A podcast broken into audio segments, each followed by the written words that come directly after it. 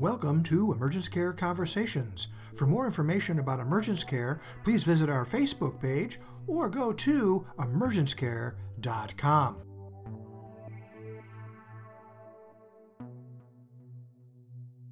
Welcome, and today we're talking with Dr. Stephen Teagarden, the developer of Emergence Care, a revolutionary healing modality that has made a big difference in my life.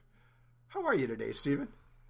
Hey, Jeff. I'm great. Thanks. How are you doing? Good. I'm doing well, and I'm excited because we're going to talk about something that, people see a video on the Emergence Care site of you. You've seen this video of you moving your hands around, and the woman on the table, she does some movement.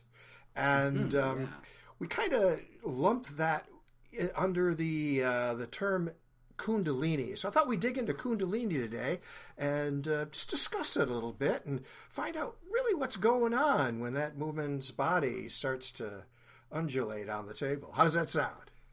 That's great. You know, all right. When that video was recorded, that was, 2011 or 12, something like that. And I intentionally kept the lid on it, so to speak, and doing that video because I didn't want to blow people's minds. And I cannot tell you how many people I've met who have said, whoa, I saw that video and you freaked me out. So that wasn't the intent. Again, I'm wanting to keep it cool because I know it can be pretty provocative stuff to see that. And I'm very used to this. It doesn't flip me out, doesn't blow my mind. This movement and Kundalini, they're more natural than breathing. Really, it's a temporary experience of what we are. It's not foreign. It's not something external or outside of us. It's not something above us. It's what we are. And, Jeff, here's a really far-out idea. Kundalini doesn't develop. It doesn't exist somewhere outside of us. God is not outside of us. Kundalini it's every bit, it's inside of us, and it requires an immense amount of effort to dissociate it from our awareness. Whoa, wait, Stephen. No. There is a whole industry called Kundalini Yoga that says that you've got to sit your body down, and you got to be in a certain position, and you got to breathe, and that coiled snake at the top of your butt there is going to rise up and connect things. You're saying that's not what happens? Well, these are lovely little rituals that we perform, and these are rituals that are paying homage to a very old religiosity and spiritual tradition. It's just a belief system, Jeff. The idea is that Kundalini is a coiled serpent, and and it's very specific how it's described and with which chakra it's associated, and how it rises up through the nadis and pierces the crown chakra, and what happens when, and you know what? Many people have had Kundalini activate, and it does activate. It does seem to move up through the nadis in the subtle body surrounding the physical body, and it will go through crown chakra.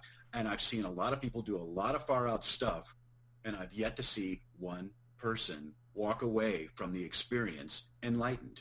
I've yet to see one person maintain the non-ordinary state of consciousness that's associated with the physical movement of Kundalini.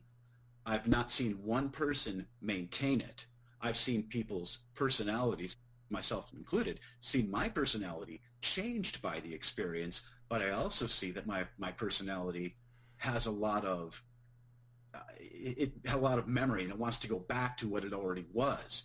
And so unless or until a person's personality is reabsorbed into higher self, Kundalini is just a temporary, transient phenomenon. And to me, it's not a means. It's not an end. It's neither. It's a signpost along the way that says, okay, you've gone to a certain level where now you can actually begin to do a lot more serious, if you will, work, spiritual work, whatever that is, there's an access to something in your mind now, but what are you going to do with it? Yeah. Kundalini. That was my experience, even before Emergence Care and even before I did a lot of energy-type focused work, I would have tremors, I would have shakes when certain feelings, thoughts, experiences happened. Mm-hmm. It was scary stuff, you know, because I didn't know what it was. And there's a gentleman in Boulder, Ravi Dykema, who talks about Kundalini problems because it is scary to people. And, you know, and I went and I watched him, and there were 15 or 20 people in the room that were experiencing exactly what I was experiencing. And we were like, what is this stuff? And he showed us. And he showed us exactly what our bodies did by showing us with his body.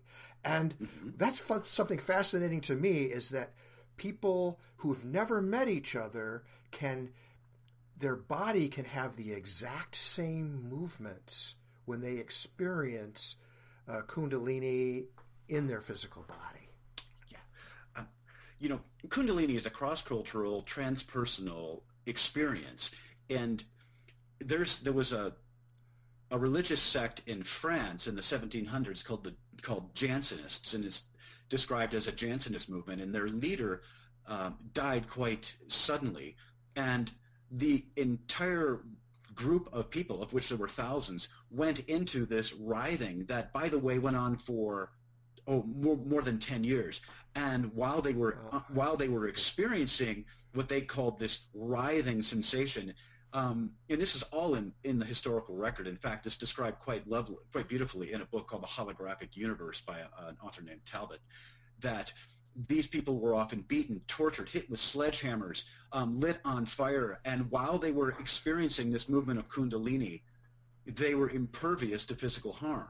And there's a friend of Kundalini, metaphorically, in the Eastern account. It's something called bhakti, and bhakti is devotion. The Jansenist movement was very much a bhakti movement. It was very put your heart and soul into it, very devout. You know, it was devotional, and that really seems to open up the doorway, if you will, to Kundalini as well as many other things. But this Kundalini thing has been around and described not just in the Eastern record, but in East, West, and it's associated with some really far out stuff. It's nothing to be afraid of. Our resistance to it, our fear of it, is great. It really is. But Kundalini in and of itself it's like a hand, the hand of, you know, making a metaphor. God doesn't have a hand, but it's like the hand of God coming down and touching you and saying, child, stop, be still, let me show you. And that's a metaphor that most people can relate to, because most people have felt something, it seems, that was outside of them. It's far too freaky for us to go, wait a minute, you know what, this Kundalini is just inside of me, it's what I am.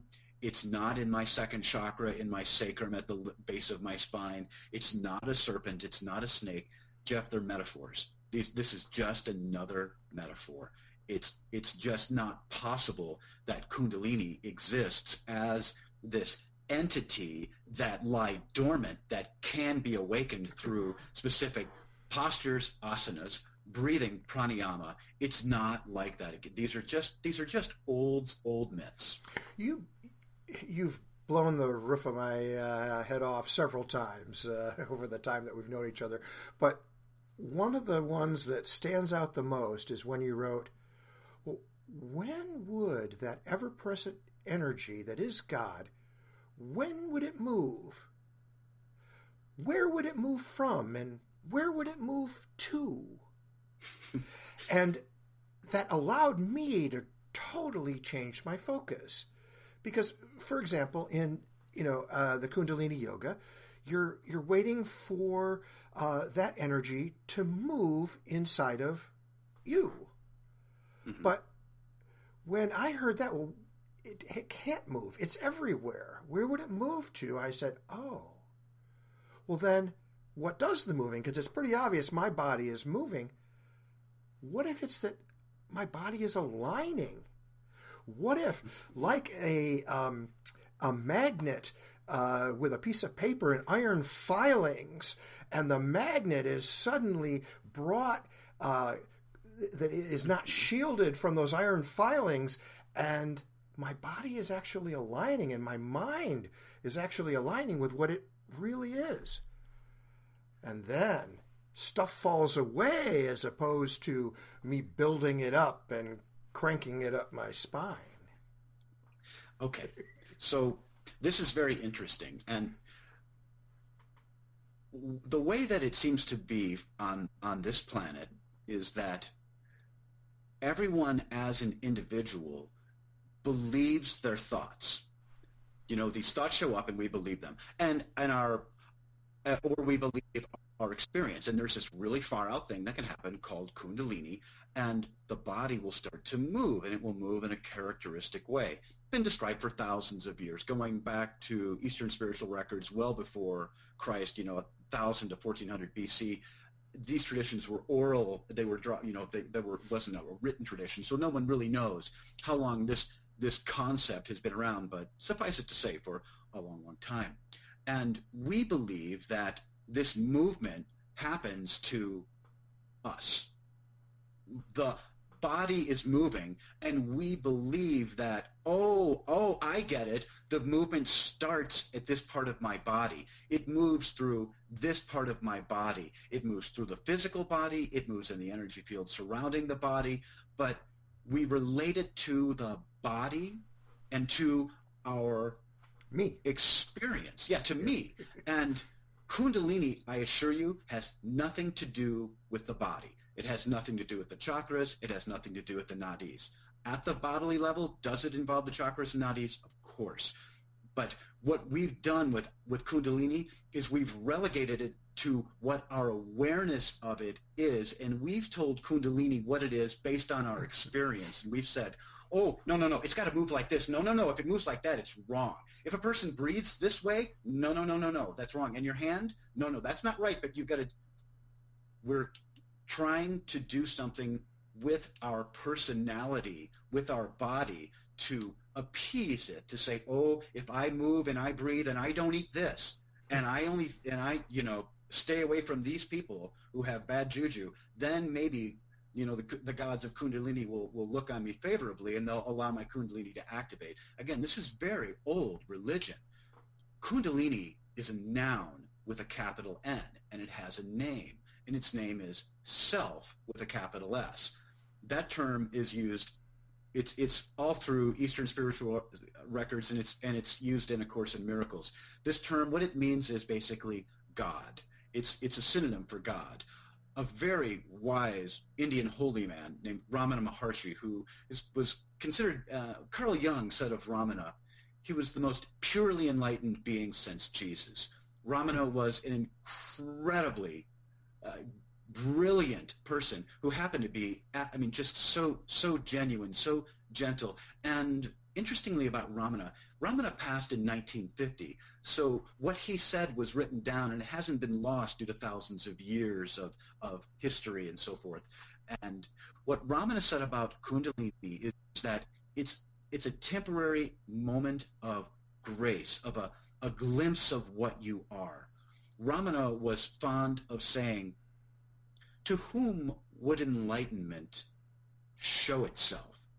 How could it move into a space? How could a space, your mind, you, how could you not already be that? How could you not be God? And following that, I say, how could Kundalini move from here to here?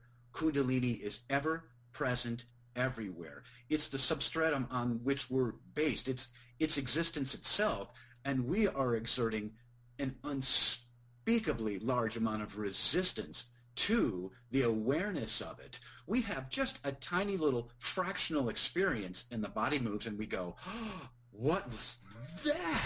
That's far out. I didn't do that. Because yeah. It's true. I didn't do that. Yeah.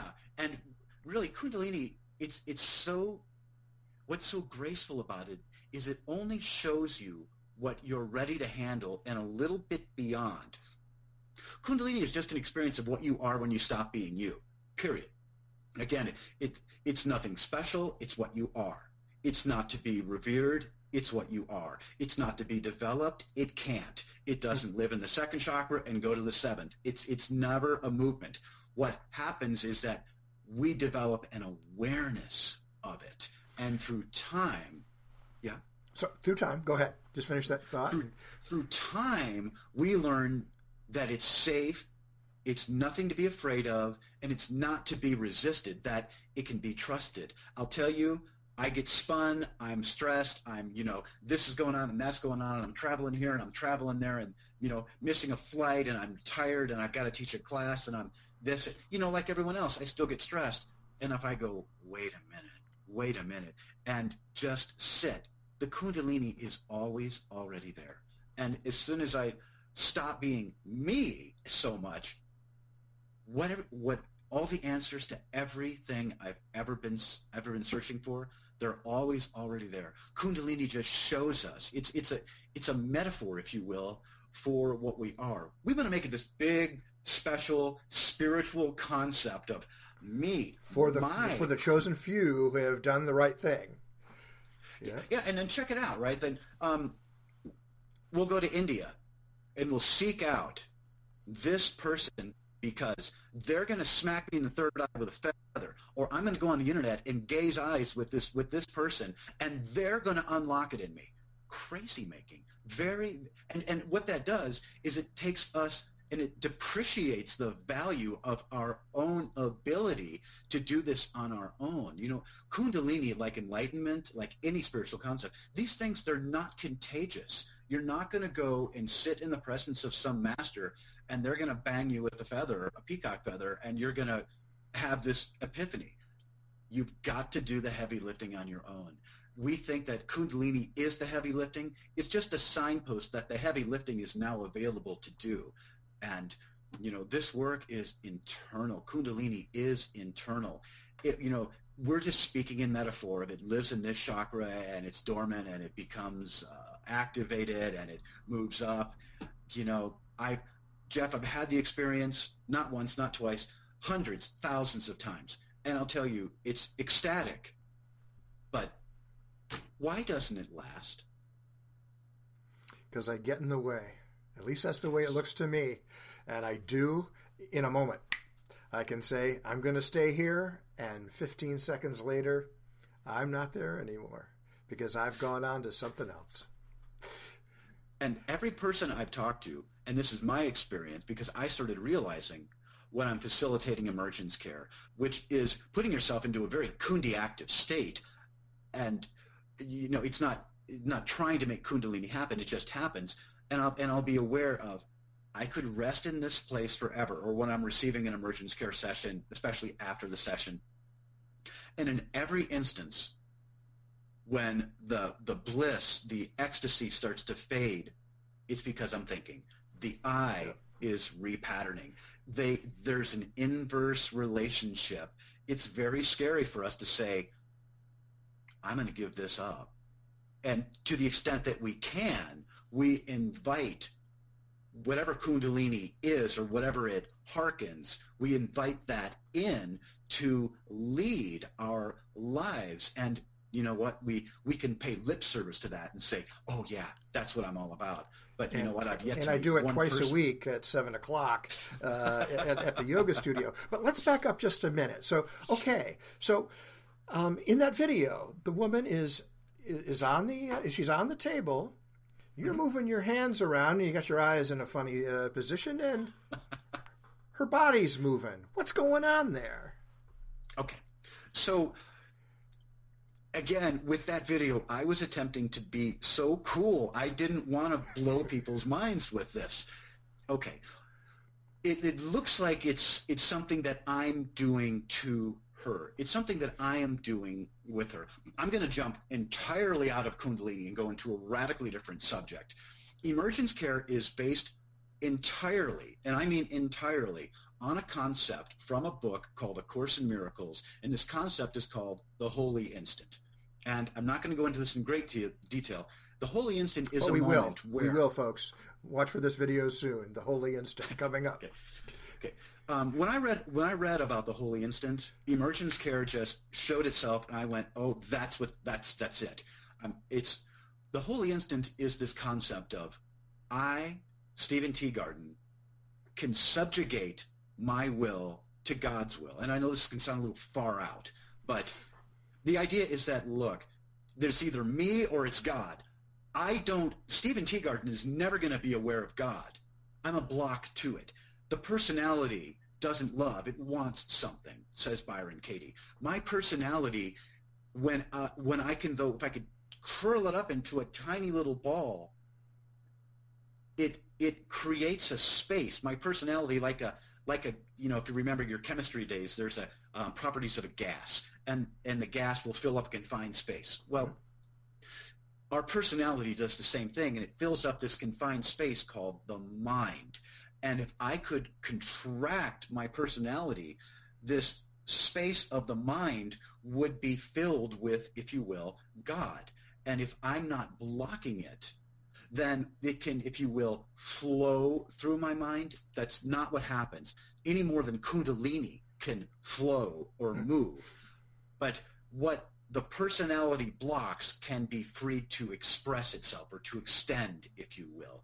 And what's happening when a person's Kundalini activates on the table, because an Emergence Care facilitator is entering into the space, the Emergence Care practitioner is putting themselves into this place that I call, that's described in A Course in Miracles as the Holy Instant, which is just stop. Don't do anything. This is not about you. All you can do is get in the way of God. Curl yourself into a ball. It will flow through and it will happen. And sometimes when that happens, Kundalini activates.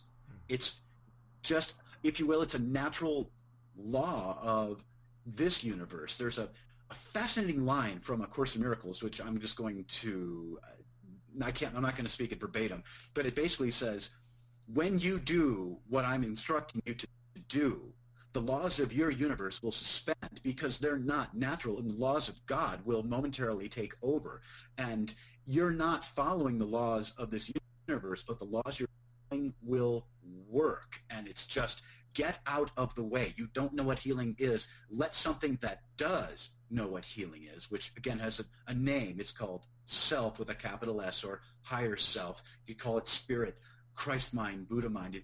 These are just metaphors, but that will flow through. And the way that may be received by a client is through the body beginning to move, or as you said, align with that self, just like you made the cymatics metaphor of the iron filings on a metal plate or piece of paper that are being moved with sound or through a magnetic force. That's it. Kundalini is just a magnetic force. It's like higher self, and it just aligns you to it, and what it is moves through you when we stop being us.